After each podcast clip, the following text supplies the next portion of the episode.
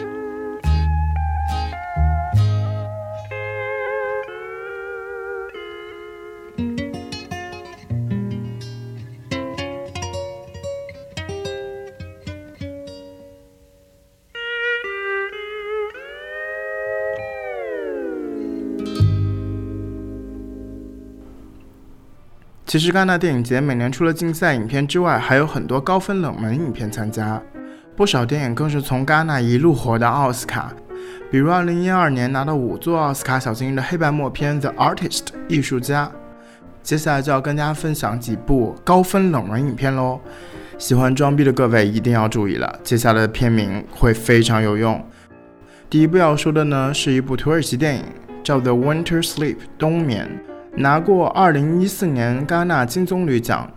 影片的男主角在远离城市的村庄里经营一家旅馆，名下有不少房产在出租，还兼职写一些宗教类的文章。这部电影片长有三小时十六分钟，对白非常多，而且大部分时间都是看主角们在吵架。你可能会觉得这种电影在电影院里看一定可以看到睡着，但我真的看完的时候竟然会觉得有点没看够。它是一部有点闷的片子。你如果问我有什么具体的剧情，我也说不出来。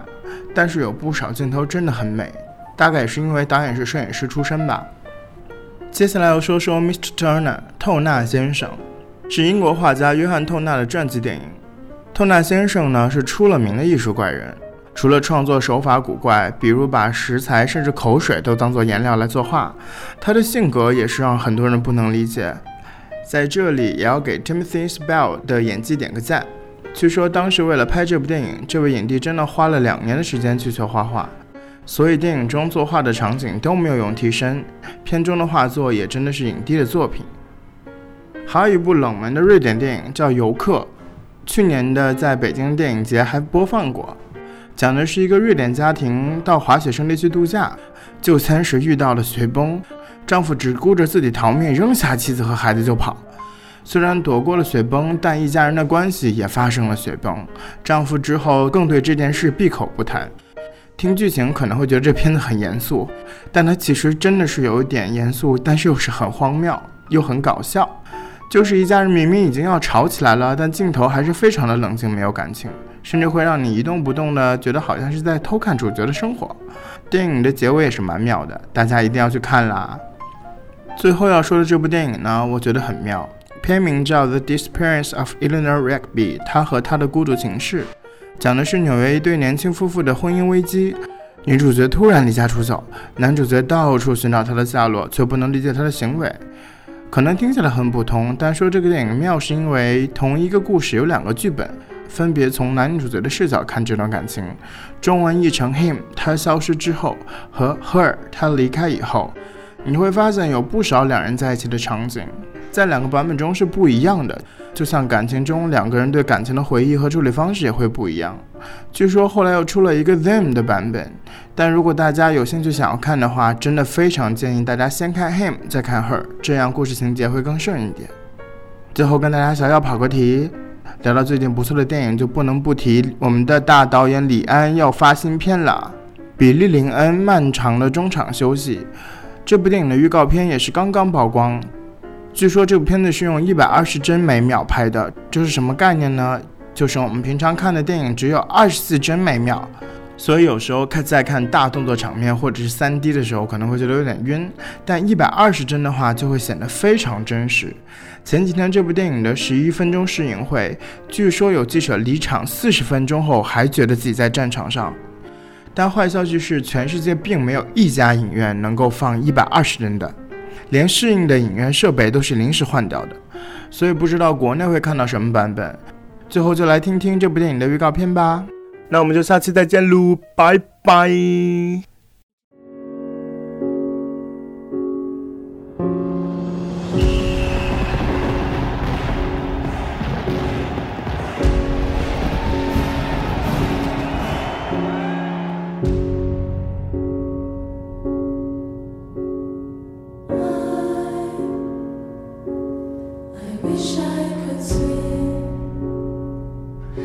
It's going down. What?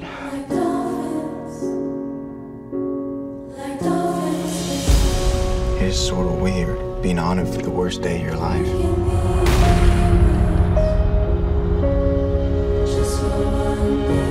You know things most of the rest of us will never know. That's got to weigh heavy on a young man's shoulders. It's really good to have you back, little brother story, Billy, no longer belongs to you. It's America's story now.